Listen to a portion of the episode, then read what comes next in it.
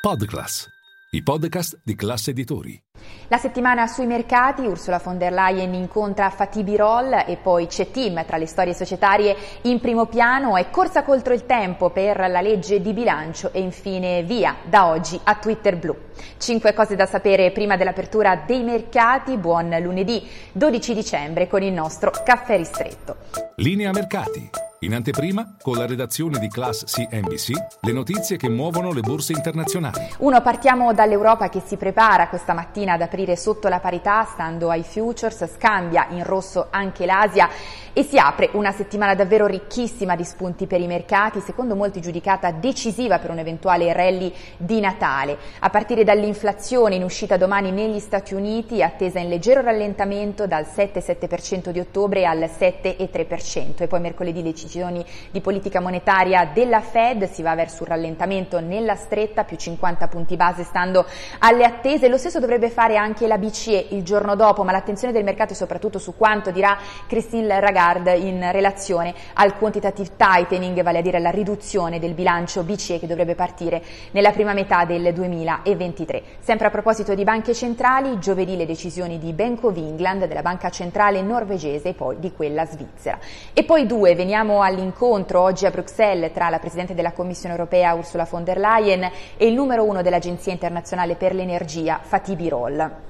In particolare oggi verrà presentato un report proprio dell'agenzia su come evitare carenza di gas per quanto riguarda il prossimo inverno in Europa. Infatti Fatih Birol anche nei giorni scorsi ha messo in guardia il vero pericolo per l'Europa sarà l'inverno 2023 a livello energetico. Si apre tra l'altro una settimana cruciale sui temi dell'energia, domani infatti vertice straordinario dei ministri dell'energia dei paesi dell'Unione, si parlerà di tetto europeo al prezzo del gas, Italia insieme ad altri 11 paesi ha fatto una sua proposta per abbassare quel livello invece proposto dalla Commissione europea, i 275 euro al megawattora tuttora giudicato troppo elevato. Di tutto questo si parlerà poi anche verso fine settimana, giovedì e venerdì, in occasione del Consiglio europeo. E poi tre, veniamo alle storie societarie, perché c'è ancora Tim in primo piano, in particolare giovedì, ultimo CDA prima di Natale, in casa Tim si farà il punto sul piano di separazione della rete, ma non solo, anche questioni di governance da eh, dirimere a partire dal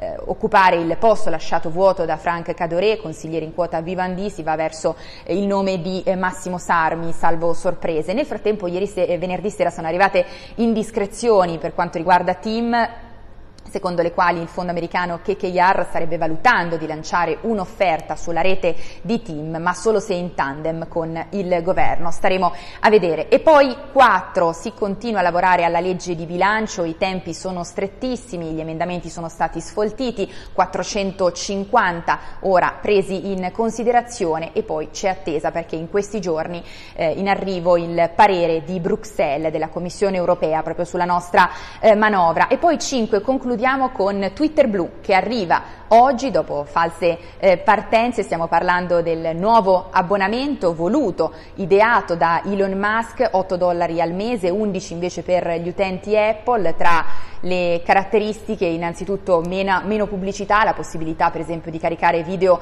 più pesanti, ma poi la eh, spunta blu, dunque da account eh, verificato. Staremo a vedere. È tutto per il nostro caffè ristretto, io vi aspetto in diretta a Caffè Affari con tutte le notizie.